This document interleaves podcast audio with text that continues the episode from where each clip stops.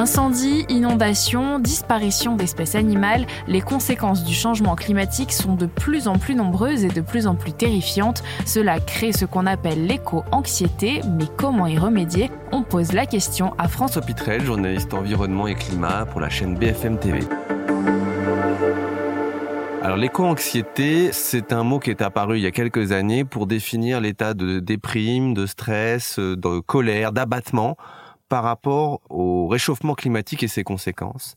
Mais c'est aussi un abattement par rapport à l'inaction et de nos sociétés, nos gouvernements par rapport à ce réchauffement climatique. Et on se rend compte qu'on va peut-être dans le mur, en tout cas d'un point de vue du réchauffement climatique, la situation s'aggrave.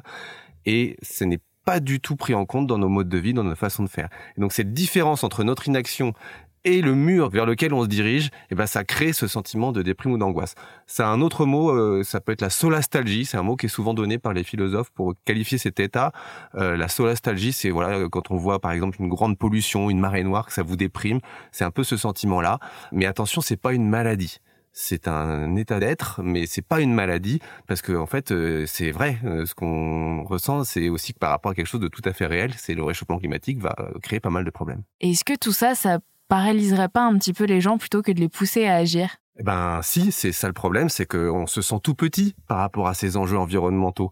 Qu'est-ce que je peux moi euh, face au gouvernement brésilien qui continue euh, de ravager la forêt amazonienne, euh, cette forêt qui continue de disparaître et moi qu'est-ce que je peux y faire moi dans mon petit appartement, ma petite maison?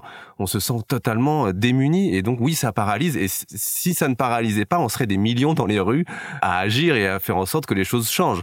Donc oui, ça paralyse très fortement. Et donc pour éviter de rester paralysé, comment on fait pour y remédier à tout Alors il y a de plus en plus de psys euh, qui se sont penchés sur la question parce que euh, notamment après cet été, il y a eu de plus en plus de gens à venir dans les cabinets pour consulter parce que ça les a stressés cet été euh, très chaud, ces sécheresses, les risques de pénurie.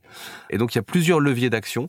La première chose, c'est déjà en parler c'est dire aux autres que vous, cet état de la planète qui se détériore, ça vous déprime, que ça vous rend malheureux. En tout cas, voilà, le dire, le dire autour de vous, et vous allez peut-être vous rendre compte que vous êtes peut-être pas tout seul. Donc ça, ça peut faire du bien de se dire, en fait, voilà, j'ai l'impression d'être démuni par rapport à tous ces grands enjeux, mais finalement, on est peut-être plus nombreux que ce que je pensais.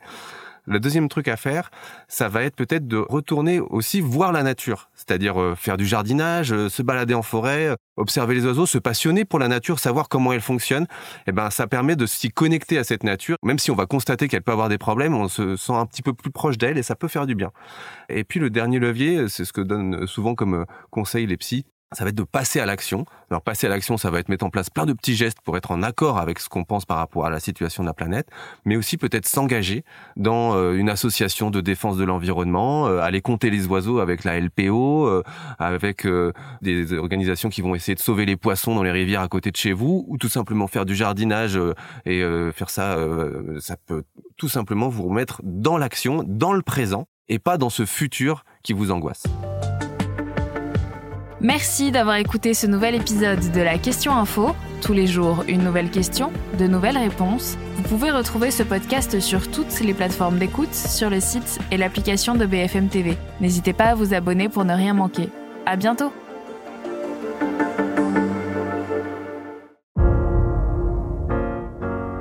Vous avez aimé écouter la Question Info? Alors découvrez le titre à la une, le nouveau podcast quotidien de BFM TV.